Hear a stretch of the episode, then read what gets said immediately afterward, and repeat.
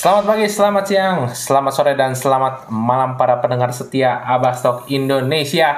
Kita kembali lagi di episode keempat Yes. di IBL 2024 bersama gua Abu Christian dan juga Vincent Manahem Betul sekali. dan kembali ditemani oleh si juru kemudi Pak Uji. Wih. Orang yang sama yang kalian siap, dengarkan siap, di siap. tiga episode terakhir ya. Iya, ini Uji. kita di tiga episode pertama itu hampir 2.500 yang mendengarkan kita. Woi, Keren banget. Uji efek. Uji efek. Terima kasih teman-teman sudah mendengarkan kita. Keren keren. Ini udah kayak Kevin De Bruyne ke balik lagi ke Manchester City ya main lagi nih. Waduh. Disambut semua warga sepak bola. Kalau Dirindukan ya, dirindukan ini, sosoknya. kalau ini berarti lu dirindukan pecinta basket nasional. Memang juru kemudi. mantap. Jadi hari ini kita akan bahas eh, review di match week pertama. Betul. Kita nggak akan bahas semua game karena nggak akan muat juga waktunya. Betul. Eh, ada empat ada empat poin sebenarnya yang nanti kita akan bahas. Mungkin pertama yang lebih ke apa ya pendapat kita masing-masing dulu aja ya. Ya. Eh, menurut kalian nih Uji dan Vincent dulu ya. Hmm, Match apa yang paling menarik di match week pertama kemarin menurut lu berdua? Ji, gimana? Dari 8 game berarti ya. Oke, kalau dari gue sih mungkin ada dua game ya. Yang pastinya yang pertama tuh ada partai yang bertajuk eh, ulangan nih, ulangan di final IBL 2023. Di sana ada Prawira melawan Pelita Jaya. Betul. Ini kan satu tuh eh, satu tuh bisa dibilang juara bertahan, sementara eh, tim tua apa eh, tim tamunya nih eh, punya titel sebagai yang gue bilang ya di episode sebelumnya title contender utama nih Pelita Jaya. Dan tentunya banyak orang-orang udah nungguin nih gimana sih nanti berjalannya game antara juara bertahan sama PJ yang kita tahu eh, dengan dengan dengan eh, squad yang lumayan dalam ya. Dan yang gue bilang di awal di episode kemarin ya eh, PJ itu bermain eh, cukup eh, cukup bermain aman justru gue melihatnya. Di mana PJ itu bermain dengan eh, starting five-nya banyak eh, banyak di banyak waktu. Diisi sama dua asing satu Anthony Bin satu Jawato dan juga Prastawa. Itu kita lihat di kuarter 3 PJ itu berusaha mengamankan eh, kemenangan gitu dengan starting five yang ini nih. Dan kita bisa lihat di akhir pertandingan eh, PJ bisa memenangkan pertandingan meskipun ada beberapa kritik yang mengatakan bahwa PJ itu tidak bermain dengan sistem tapi benar-benar mengandalkan skill individu dari eh, pemain-pemainnya. Eh, tapi di sisi lain juga kita lihat eh, Prawira juga punya banyak catatan eh, catatan ya. Catatan. Uh, catatan. ya. Nanti mungkin Abo bisa nambahin ya. Tapi uh, menurut gue nih game yang sangat panas gitu sangat panas dan juga uh, seru banget. Uh, itu pertandingan pertama. Sedangkan untuk pertandingan keduanya uh, tentunya ada Satria Muda Pertamina dan juga Dewa uh, United. Ya.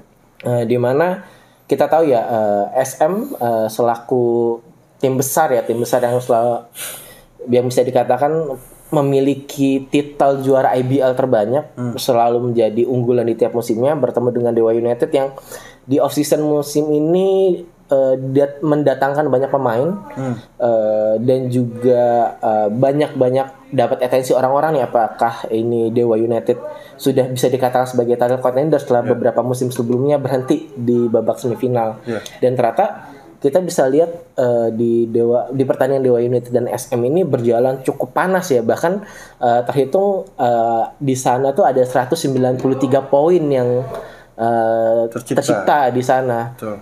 dan eh, mungkin teman-teman banyak yang sepakat gitu pertandingan kemarin itu begitu panas eh, kejar mengejar poin eh, terjadi tapi kita bisa lihat bagaimana Dewa United betul-betul memanfaatkan eh, pemain asing mereka Eh, ada Tafael Miller dan juga eh, yang Galvi Solano dan satu lagi tuh yang mantan NBA Jordan Adam ya? Jordan Jordan Adam.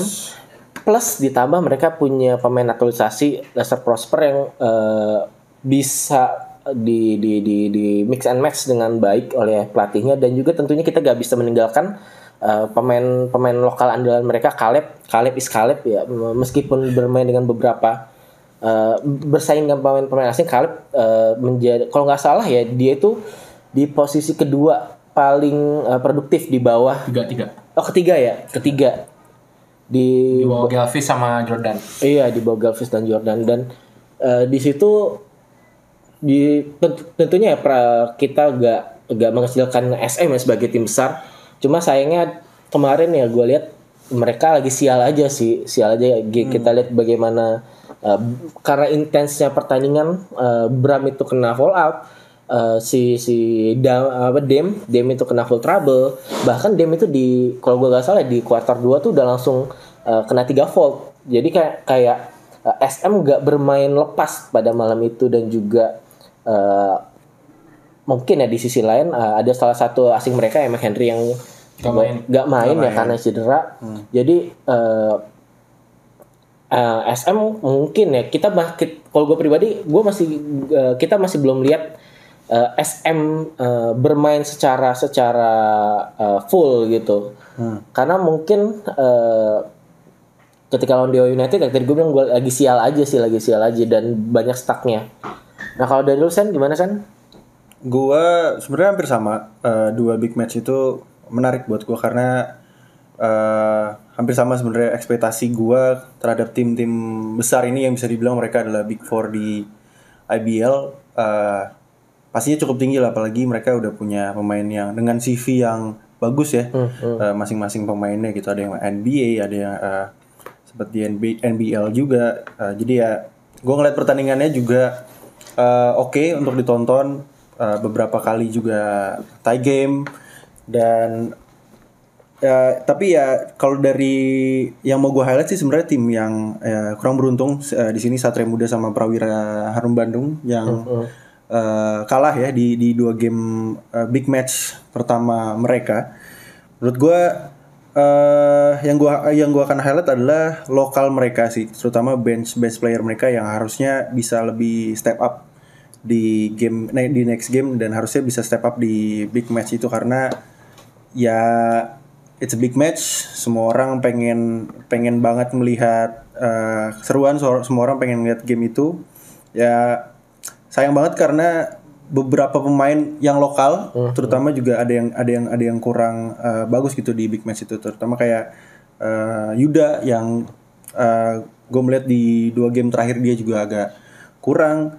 Eh, terus di Satria Muda beberapa pemain muda juga ada yang ada yang eh, stuck juga gitu. Jadi ya ini sangat disayangkan sih buat buat pemain lokal ya gue harap ke depannya karena ini juga baru dua game Iya. baru beberapa game awal gue ya gue harap sih pemain-pemain muda terutama lokal juga bisa step up gitu. Tapi ya eh, selain itu ya selain dua game itu mungkin gue juga menarik melihat The Bali United eh, yang bisa mengambil dua kemenangan di kandang mereka. Karena kita melihat gue pun juga punya eh, negative thinking yang gue bilang di awal episode Ada keraguan. ada keraguan terhadap Bali United karena dia tidak mengadakan uh, Scrimmage. scrim, scrimmage tune up game.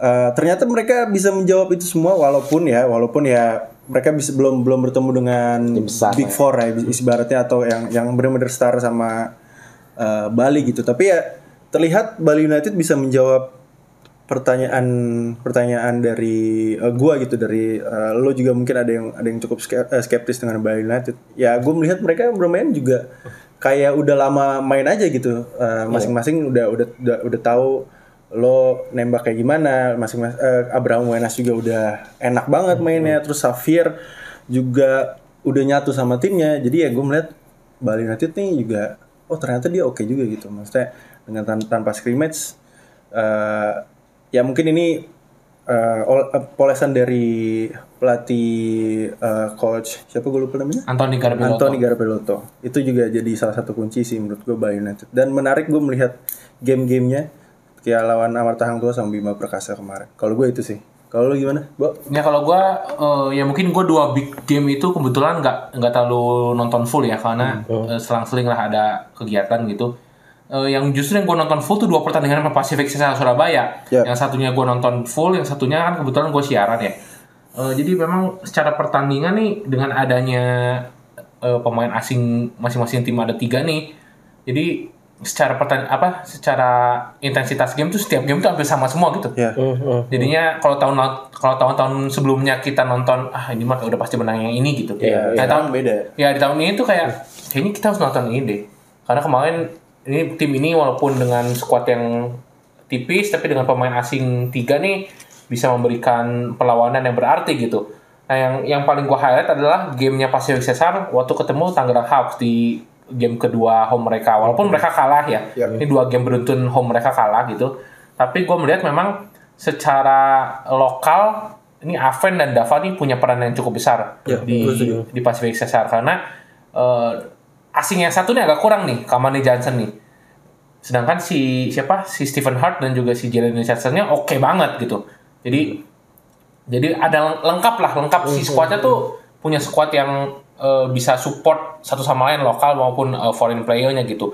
Jadi memang secara game bagus banget mereka udah running 10 poin di awal kuarter pertama tapi sayang memang eh, pengalaman nggak ber eh, nggak berbohong ya Tangerang Hawks walaupun baru memulai game pertamanya tapi di game itu cepat atau lambat eh, mereka pun bisa mengejar ketertinggalan itu ya. Mereka skuadnya punya Xavier Alexander, Nemanja Besovic, Sandika Apelian, Teddy Romadonsia yang secara pengalaman jelas di atas para pemain Pacific Cesar Surabaya gitu yang memang secara lokal dan juga bahkan secara eh, asing pun jauh umurnya gitu. Jalen Richardson dan juga eh, Kamani Johnson tuh sumuran gua sama Vincent kelahiran 97 sampai 98 gitu sedangkan Xavier Alexander dan Nemanja Besovic itu udah 34 35 tahun Udah gitu. senior lah ya. Iya, jadi memang secara pengalaman eh, jelas sekali pada pertandingan ini Tangerang Hawks yang menang gitu.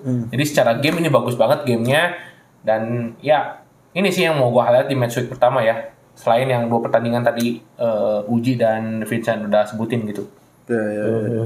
Yang menarik sih di match week pertama match week pertama kemarin membuktikan bahwa memang eh, formula IBL dengan tiga pemain asing ini Beda. walaupun belum sempurna tapi minimal eh, sudah menarik eh, mata masyarakat tuh cukup banyak menurut Iya, gue. iya. Dan kalau secara permainan juga eh, tentunya kita bisa lihat ya mungkin bahkan teman-teman awam juga pasti bisa melihat ada naiknya level nih, ada naiknya level permainan di lapangan karena adanya dua pemain asing yang kita bisa lihat di eh, Raja Wali Medan tuh Quintin Dove apa duetnya sama Jabar Bird. Jabari Bird itu ah ciamik banget itu. Wih, itu duet duet yang patut kita tunggu nih sampai akhir musim sampai sejauh mana uh, duet dari Quintin Dove dan juga Jabari Bird itu bisa membawa Raja Wali. Dan juga mungkin kalau lu ada ada yang lihat uh, perubahan lain dari sistem dua asing di lapangan ini Ya yang jelas pemain lokal ya kalau itu ya pemain lokal nih jelas yang udah pernah kita obrolin di episode sebelumnya konsistensi akan menjadi kunci, utama bagi semua pemain lokal jika ingin mempunyai menit. Tentunya ini akan masuk ke bridging pembahasan kita selanjutnya nih. Ya. ya eh Satria Muda kita bahas dulu mungkin tadi udah sempat dibahas juga Ya, untuk dari ya. Uji ya Eh, kenapa gue bilang Satria Muda ya ini contoh nyata kenapa pemain lokal tuh butuh konsistensi menurut gue Satria Muda sejauh ini di kubu lokalnya hanya se- seorang Abraham Abraham Damagrahita dan juga Juan Loren menurut gue yang punya konsistensi yang diinginkan oleh pelatihnya ya pelatihnya siapa namanya yang orang Spanyol Pinya, Manu. pinya, pinya. Ya, Manuel Garces. Manuel Peña iya. Mungkin hanya eh, Abraham dan juga Juan yang konsisten, sejauh ini. iya. Nah, sisanya itu benar-benar enggak enggak punya kontribusi yang luar biasa gitu. Even itu Widi ya menurut gua karena Widi beberapa kali pun di game pertama hanya 6-7 menit bermainnya gitu. Ya. Di game terakhir bahkan eh, seorang Carl Gloria yang di pertandingan sebelumnya menitnya cukup banyak tapi karena secara efisiensi dia tidak bagus di game kedua dia nggak main sama sekali gitu Iya. bahkan seorang Anthony Erga gue nggak tahu di latihan seperti apa tapi di game pertama pun dia di rolling gitu berarti kan itu it- it's all about konsis- konsistensi gitu ya. Kalau misalnya lu di latihan konsisten di game konsisten lu akan main terus gitu. Tapi di SM itu membuktikan bahwa oh iya lu sejago-jagonya Sandi Ibrahim cuma tiga menit kok main gitu. Karena waktu lawan Borneo gue inget banget dia dikasih kesempatan lumayan banyak tuh di kuarter ketiga. Dapat tiga attempt three point yang biasa di musim lalu mungkin dia akan eh, mem- memasuk ya memasukkan bola itu semua gitu. Tapi di game kemarin waktu lawan Borneo tuh dia 0 dari 3 gitu. Itu jelas langsung ditarik keluar lagi dan gak main lagi gitu. Nah itu yang yang yang gue bilang ya ada efeknya juga ke lokal gitu. Jadi secara kepercayaan diri andai andai mereka tidak bisa memanfaatkan waktu menit bermain ya secara mental pun lu secara ini di game pun nggak akan bisa Nggak akan bisa bangkit lagi gitu. Iya, iya, susah. iya. itu kalau dari lu Chan mungkin Ya, ada kalau- efeknya gak selain apa tadi kata lu? Asing ya pemain Iya, asing ya kan? Kalau dari ya lokal jelas jelas sekali terlihat ya karena eh, dari pemain asingnya pun juga cukup eh, menggendong gitu apalagi mereka punya menurut gue trio yang cukup nyetel gitu satu sama lain ada ada Davis ada eh, Abraham Damar Greita, ada Jared Shaw yang menurut gue mereka adalah sistem yang yang digunakan oleh si coach P-nya tuh buat eh, ngebentuk si SM biar offense dan defense-nya juga lebih jalan gitu. Tapi ya kalau misalkan tiga itu Tarik keluar. stuck, eh, apa namanya ditarik keluar, ya harus ada yang step up sih. Ya menurut gue ya lokal tuh sangat sangat sangat berpengaruh menurut gue di sini. Ya kelihatan nggak cuma di SM beberapa tim juga kalau misalkan lu nggak bisa konsisten, ya menit lu pasti bakalan sedikit untuk beberapa next game. Mungkin untuk game yang apa ya game-game yang mengganti pemain cedera tuh masih bisa lah. Tapi ya kalau ya game-game penting pasti ya udah pasti menyusut gitu dan itu ya eh, jadi PR juga buat coaching staff karena dia harus memutar otak kalau misalkan mau pakai pemain yang mana pemain yang mana. Tapi ya gua hopefully ya hopefully beberapa game ke depan mereka ya karena ini, ini baru week pertama juga kita Nah, nggak tahu itu. nantinya Garis bawahnya itu sih sebenarnya. itu gua ya kita harap kita harap sih bisa ada uh, impact bagus lah dari lokal ke tim gitu dari lokal juga punya chemistry yang bagus juga sama pemain asing gua ngeliat juga beberapa pemain udah ngebangun chemistry juga cukup bagus itu juga itu juga salah, salah satu poin plus sih buat buat masing-masing tim. Ya itu dari Satria Muda mungkin ya. Satria Muda ya dengan problematikanya tadi udah Vincent sebutin juga bahwa memang bench unitnya nih eh, cukup bermasalah. Iya. Even itu seorang Arki juga kemarin baru di game kedua menurut gua dia punya game yang bagus ya. Iya. Di game pertama mereka bermasalah juga bahkan seorang asingnya pun si Mike Henry menurut gua sangat nggak perform di game pertama dan akhirnya juga dia cedera ya. Bukan akhirnya sih sayangnya Sayangnya. sayangnya dia cedera di game pertama jadi dia game kedua nggak bisa main gitu. Nah menyambung ke Satria Muda sempat dibahas juga oleh Vincent atau lu ya tadi ya. Prawira Prawira Harum Bandung. ya Ya memang sebenarnya eh secara lokal nggak jelek-jelek amat juga sebenarnya ya. Indra Muhammad, lalu eh siapa kemarin untuk main? Yuda. Eh, Fernando Manansang gitu ya. Eh, gamenya juga ya sesuai porsinya mereka gitu. Tapi memang minusnya hanya di Yuda sih. Eh, even kalau Yuda jelek pun menurut gua coach coach eh, Dave juga sekarang udah ada si Jacob Lobu kan Iya. untuk membackup itu gitu. Makanya kemarin sih kalau gua lihat ya is eh, untuk Yuda pribadi ya itu dua hari yang sangat gak bersahabat sih buat dia ya. Iya. Secara persentase eh, field goal gitu. apalagi dia main di home Iya. dan- Iya. Ya dan dan di situ pun Coach Dave nggak ragu loh untuk naruh Yuda eh, sebagai ini ya eh, pemain cadangan gitu di kuarter Oh, ketiga iya, iya. pun memulai kuarter ketiga biasanya Yuda main sejelek-jeleknya Yuda main tuh pasti starter aja di kuarter ketiga gitu. Tapi Hmm. kemarin ditaruh juga oleh Coach Dave dan masuk Jacob Lobu gitu. Lobu. Jadi memang permasalahan lokal ini bukan hanya di SM tapi di, di Prawira di Prawira pun terasa seperti itu. Tapi untungnya memang di Prawira secara kepercayaan mungkin lebih dikasih ke pemain lokal dibandingkan eh, coachnya SM gitu. Coachnya SM bener-bener lu salah sedikit tuh nggak main. Iya. Kalau coach Dave mungkin kemarin beberapa sequence masih coba dikasih kesempatan gitu kayak Yuda bener-bener lagi bau Iya. tapi lu tetap main gitu. Iya, iya. Ya itu aja, maksudnya perbedaan eh, kepercayaan dari coachnya aja sih kalau gua Iya, melihat dari Prawira. Tapi ya memang eh, pemasangan pemain asing juga selain di SM di Prawira juga sempat tadi kita bahas di off air ya bahwa memang eh, Julius Jucikas nih entah kenapa eh, lu nyetel ya ya lu berdua me- Masih memandang belum dapat sentuhannya. ya masih entah itu belum in shape atau gimana tapi kalau gua lihat pribadi masih ada chance lah kalau untuk Jucikas untuk coba sistemnya coach Dev ya Iya. dia datang juga telat kan di awal Musim. di awal Oh, di musim paling terakhir ya? paling terakhir Paling dia. terakhir, paling terakhir, paling terakhir datang. Justru kalau gue lebih concernnya ke Christian James justru. Kenapa tuh? Ya di game pertama dia bagus, membuktikan bahwa dia punya kelas yang kurang lebih sama sama Brandon, Brandon Francis. Francis, Karakternya pun kurang lebih sama. Iya. Tapi di game kedua itu gue melihat memang nih pemain sepertinya ya, sepertinya nggak akan sekonsisten seorang Brandon Francis sih.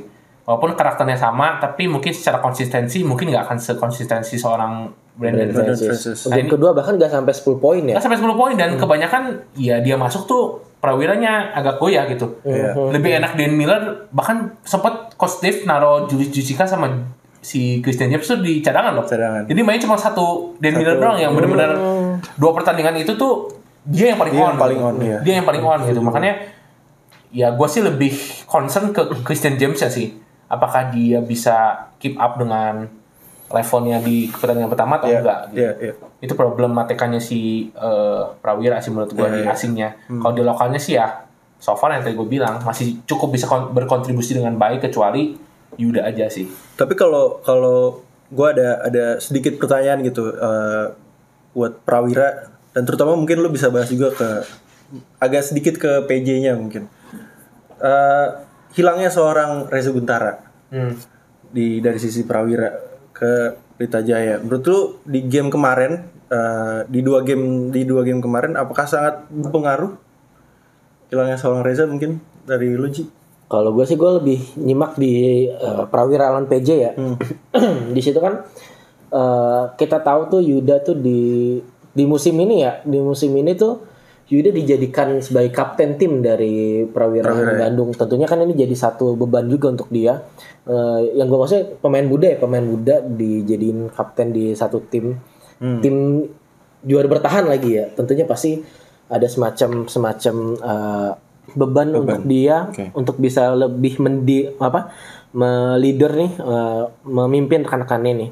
Nah di game lawan PJ itu kelihatan banget gimana apa ya eh, kalau tadi Abu bilang tuh kayak Yuda gak perform banget di game pertama di situ gue liatnya Yuda kayak orang bingung gitu bingung karena ya ketemunya sama tim PJ gitu de- di pertandingan pertama dengan dia di- berposisi sebagai kapten tentunya pasti ada satu beban lebih nih yang kemudian ditanggung dia di pertandingan pertama. Jadi eh, gue ngelihatnya eh, inilah yang kemudian jadi missing piece di awal ya. Kita gak tahu ke depannya apakah Yuda bisa develop eh, terkait dengan dengan apa eh, sisi leadernya di lapangan ini. Iya. Tapi kita eh, tapi kalau gue pribadi lihatnya eh, ini jadi hilang sih hilang sisi-sisi kepemimpinan Dari seorang Reza. Iya, kalau dari dulu kok Ya kalau gue dari teknisnya jelas ya. Kalau teknisnya jelas kalau nggak ada Reza tuh eh, pekerjaan-pekerjaan yang biasa yang dilakukan Reza, rebound, eh, screen, eh, screennya tuh atas bawah, Ya. ya melakukan kerjaan-kerjaan yang seperti itu tuh di musim ini eh, nggak ada gitu bagi Prawira ya di musim di musim eh, eh, di dua pertandingan awal. Walaupun sudah eh, beberapa kali dicoba tapi nggak nggak seefektif seefektif Reza gitu. Apalagi masalah off ball movement Prawira ini kan ciri khasnya positif banget gitu ya. Tapi di dua game pertama justru kebanyakan broken play-nya menurut gua. Nah, I mean sejauh ini dengan adanya Reza di Prawira tuh di 2023 jalan gitu. Secara flow tuh mereka jalan. Siapa yang harus ke mana tuh udah tahu gitu. Tapi di musim ini entah itu memang berpengaruh dengan eh, tidak performanya pemain asing. Hmm. Ya, kalau tahun lalu mungkin cukup klop ya semuanya gitu. Entah entah emang ada faktor itu atau memang pekerjaan yang Reza biasa lakukan nih gak ada yang bisa melakukan dengan sempurna gitu. Jadi Ya, ya. jadi secara sistem tuh nggak jalan. gak ada yang bisa ngisi ya. Ya misalnya screen biasa Reza kena, kalau ini nggak kena jadi secara play itu nggak jalan gitu. Atau memang asingnya nih yang ngehe nih, ngehe dalam artian ini lu harus cek ke sini playnya kok lu nggak jalanin. Nah itu kan kita nggak tahu juga tuh. Nah itu yang yang yang masih jadi pertanyaan gua. Tapi yang jelas dengan ketidakadaan Reza jelas itu sangat eh, berpengaruh, lah. Berpengaruh, Ya, untuk untuk Prawira gitu. Tapi mungkin kalau gue boleh nambahin sedikit, ya Reza seperti tadi lu bilang mungkin bisa dibilang sebagai helper dalam tim lah si si Reza. Tapi mungkin karena karena posisi dia sekarang diisi oleh asing ya harusnya kan eh, oleh Miller kan ya, harusnya posisinya sekarang Eh, atau ataupun Christian James. Jadi kayak ya dua asing ini fokusnya as, as a scorer gitu. dia dia punya dia punya apa namanya tujuan lain ketika Role-nya berbeda. role-nya berbeda di dalam tim. Ya jadi mungkin itu yang yang jadinya hilang. Ya gua harap sih dari lokal Coach Dev, gue gue juga masih masih cukup mempercayakan ke Coach Dev karena dia pelatih yang bagus juga uh, punya positif energi ke tim dan dia bisa menyulap beberapa pemain secara individu yang yang uh, yang udah dia lakukan di beberapa tim tersebut. Ya gue harap sih ini bisa jadi apa ya? Jadi salah satu PR buat buat Prawira ke depannya karena uh, dia ada uh, defending champion. Ya ini ini pasti jadi beban berat lah di di musim ini. Tapi kalau yang tadi gue nyambung yang lu bilang, Sen ini menurut gue ini justru jadi poin positif buat Prawira. Kenapa? Karena ini masih awal musim. Jadi Ya bi- jadi bisa ngelihat ke, ke belakangnya. Hmm, Iya ada poin-poin yang seharusnya bisa dievaluasi, ya, poin-poin yang seharusnya dievaluasi bisa segera eh, langsung dilakukan eh, Ya, apalagi ada jeda nanti di Februari. oh, jeda pemilu Pemilu ya. ya. Ya. Ya, ya. Ini jadi kesempatan eh, trial and errornya Prawira nih di awal-awal ini nih. Ya ya betul betul. betul. Ya, ya. Ya lanjut mungkin eh, udah bahas SM Prawira dan tadi sempat bahas juga tentang eh, masalah pengaruh pemain asing ya kepada lokal yang Iya. sempat kita bahas di episode sebelumnya dan kita coba kaitin ke sini setelah match week pertama kemarin gitu. Dan di yang ketiga nih poin ketiga mungkin ini pertanyaan banyak orang dan kita juga mungkin bisa membahas ya apakah nih Dewa nih walaupun masih game pertama baru satu game Satu kali main. satu kali main tapi sudah mengalahkan Satria Muda dan terlihat secara aura berbeda ya menurut gue dibanding musim-musim sebelumnya gitu. Ya, ya. Ya the question is, eh, the question is, ya apakah Dewa ini the real contender gitu di musim ini? Apakah memang dia pantas untuk masuk ke final dan jadi juara atau masih level di empat besar aja nih kalau menurut kalian? Kalau kalau gue sih sejujurnya udah bisa udah hampir bisa dibilang eh, contender asal mereka bisa eh, konsisten mempertahankan eh, how they play. Dan nggak ada satu sama lain yang yang yang apa ya yang mau kayak nunjukin banget gitu gue harus dapat misalkan eh, award award dan lain-lain. Kalau mereka punya satu tujuan untuk juara sih menurut gue dan konsisten dan dan nggak ada salah satu yang tadi gue bilang nggak ada salah satu yang lebih menonjol itu mereka bisa banget sih. Karena eh apa ya gue melihat dari kalau asing nanti lu bisa bahas lah. Cuman kalau dari dari lokalnya mereka cukup deep menurut gue eh, sampai sampai ke benchnya dan bukan cuman deep doang dan mereka perform di eh, game yang kemarin gitu gue melihat eh, ada Patrick Nicholas juga ada Rio DC yang juga bisa bisa apa namanya eh, mengisi eh, posisi yang yang belum di belum di apa namanya belum ditutup oleh Hardianus yang beberapa game dia Ya. masih masih ada terkena ini ya sanksi ya kalau nggak salah ya. Ya.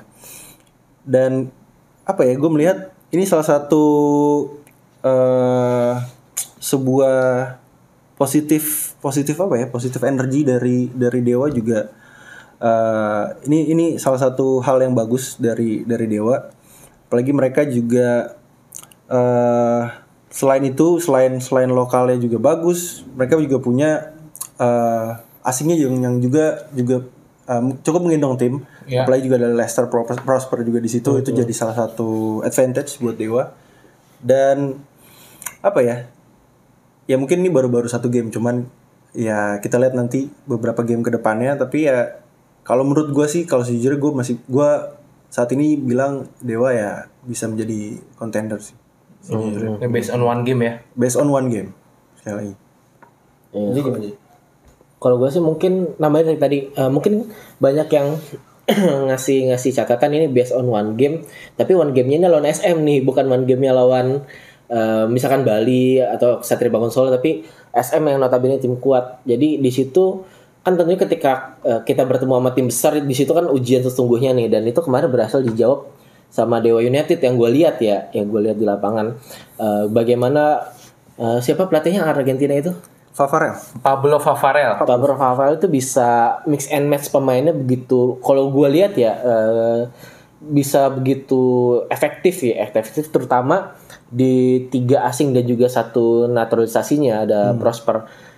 Di situ gue bisa ngelihat di sana ada Jordan, ada Miller, ada Prosper. Misalkan dengan skema eh, seperti itu, di situ kita bisa lihat di satu lapangan dari tiga tower gede gitu. Itu kan eh, bisa kayak bisa bisa menjadi sebuah modal banget ya Eh, apalagi di beberapa di beberapa set play yang dimainkan itu ketika dalam skema offense pun eh, Prosper langsung berada di belakang untuk siap-siap. Makanya kemarin kan Prosper itu bisa mendapatkan eh, 16 rebound ya. Eh, dan juga dia berperan besar dalam pertahanan eh, Dewa United ketika SM mencoba mengambil poin. Itu kan jadi satu ini juga. Dan ketika mau coba diantisipasi nih oke eh, diantisipasi ada Sau masuk nih. Tapi ketika itu diantisipasi entah itu nanti Miller atau eh, Jordan yang eh, ditarik akan masuk Gel Gelvin Solano itu itu dia bagus banget sih mainnya sih efektif banget dia makanya gue bilang ini eh, Dewa itu punya modal besar sih, punya modal besar di tiga asing dan satu naturalisasi ini. Eh, gimana nanti eh, pelatihnya bisa mix and match dan juga eh, kita jangan lupakan ada pemain yang bernama Caleb. Caleb yang selalu gemilang di mana pertandingan kemarin itu Emang Caleb keren lu Ji. Caleb selalu gemilang. Nah, itu dia eh, musik kema- eh, di pertandingan kemarin tetap bisa loh eh, produktif 18 poin dan mungkin hanya eh, sama sama eh, Wenas Wenas eh, berapa kemarin itu pertandingan terakhir poinnya? Abraham Wenas. Iya, Abraham Wenas itu mungkin jadi salah satu catatan poin pemain lokal Oh, paling tinggi banyak, ya, ya. paling banyak ya. Iya. Eh, Nah, 18 dengan 18 poin itu di tengah-tengah eh, adanya pemain asing dan juga pemain, naturalisasi. Dan itu mungkin eh, bisa jadi contoh ya kalau gua agak sedikit digeser tapi kayak bisa di eh, contoh buat pemain-pemain lokal bagaimana mereka bisa perform dengan baik sehingga mereka gak kegeser da- dan juga bisa dapat kepercayaan pelatih dari contohnya siapa dari Caleb yang selalu gemilang ini. Hehehe. Kalau dari lu, Bo, dari lu, Bo. Iya, kalau kalau gua kalau gua ngelihat kuncinya adalah di tiga pemain asingnya ya. Eh, kita ngomong nggak usah yang di empat besar bawah dulu deh. Eh nggak usah yang di bawah-bawah dulu gitu. Kita ngomongin empat besar musim lalu aja. Ya, ya. PJ, Dewa, SM sama Prawira. Yang nggak ada masalah dari pemain asingnya cuma Dewa kalau menurut gua. Oh iya ya. Iya dong. PJ Malaci Rio, Malaci siapa? Richardson. Hmm.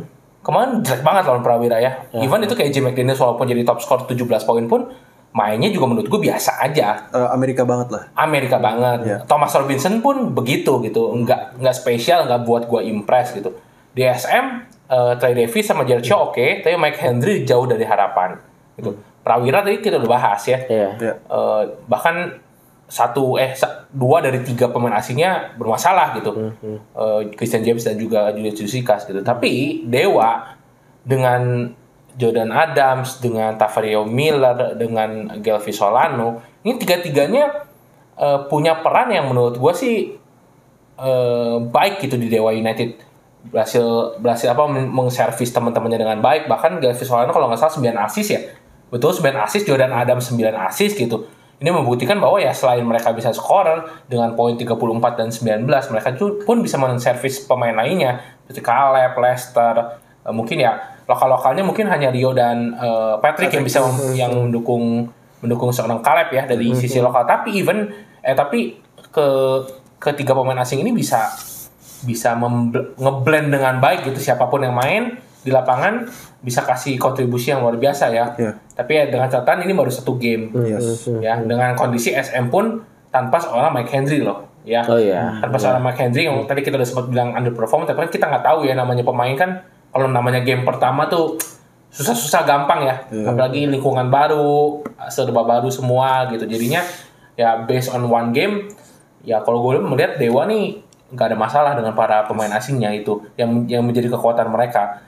Even kalau misalnya kalau misalnya ketemu PJ pun menurut gue eh, secara prediksi mungkin kebanyakan orang dengan melihat eh, game pertama kemarin akan memegang Dewa sih. Ya. Yep. Kalau tahun-tahun sebelumnya kan kalau misalnya PJ lawan Dewa pasti PJ orang megang.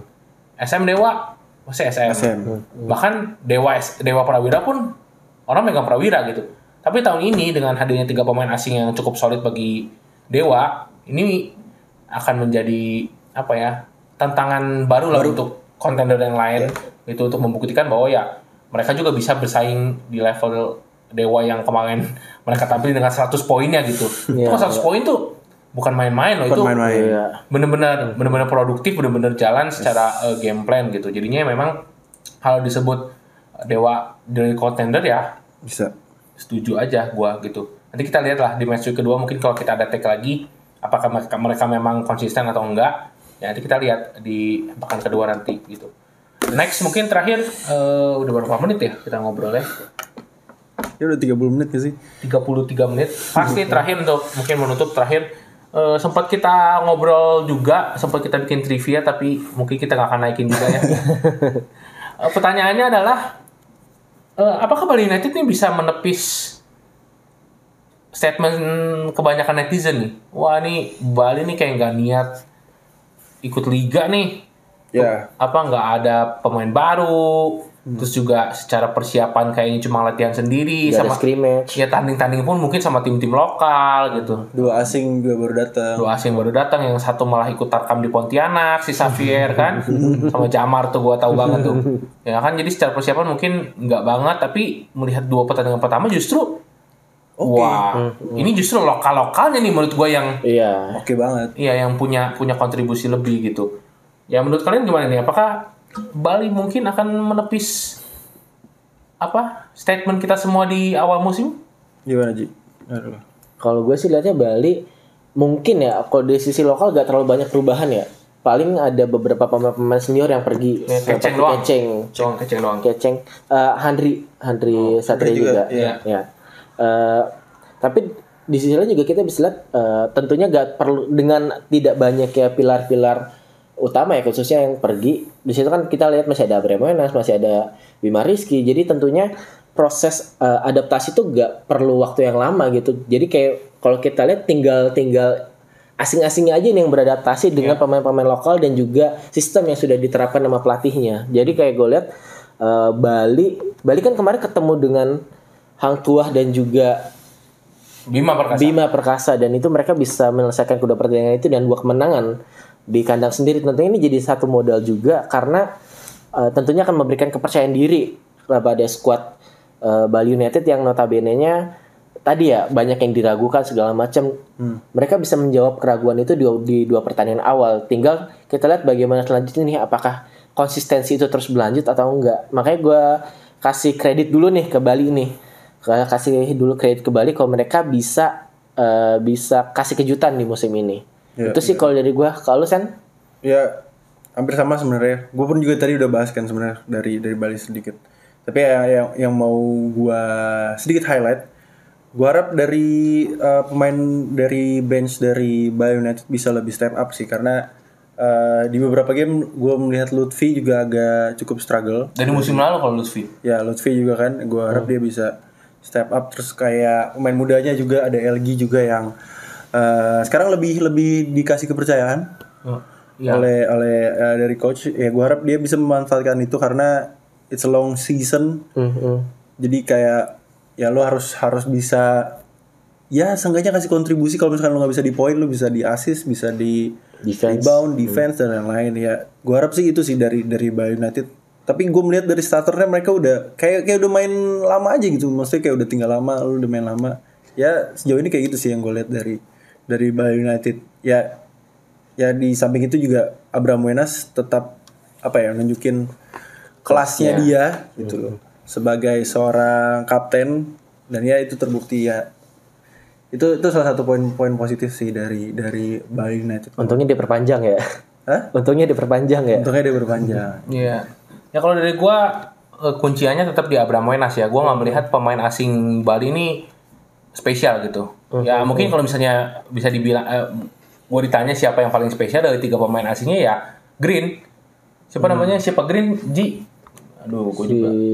Kirel, Kirel. Kirel, Kirel, Carroll. Carol Green ya mungkin ini dia yang paling spesial gitu. Sisanya sih eh, baik baik itu si eh, Xavier Carefax ataupun Bate. ya si siapa bat, battle battle itu Rian, lah Rian. Rian battle itu Rian Battle. jauh dari harapan kita semua sih apalagi kalau ngelihat asing-asing pemain lain kayaknya jauh di bawah itu gitu secara quality gitu tapi secara pemain lokal kembali lagi yang tadi Vincent bilang ya mereka yang justru eh, bisa dibilang tampilnya lebih konsisten daripada pe- para pemain asingnya gitu apalagi kalau ngomongin Abraham Wenas ya mungkin kalau bisa ada segmen play of the week dari lokal ya dia. Kalau menurut gue bukan Kaleb Ramat Gemilang gitu. Kalau Kaleb kan baru segame dan kita kita tahu pun eh, Kaleb dari musim ke musim siapa pun pemain asingnya dia konsisten gitu.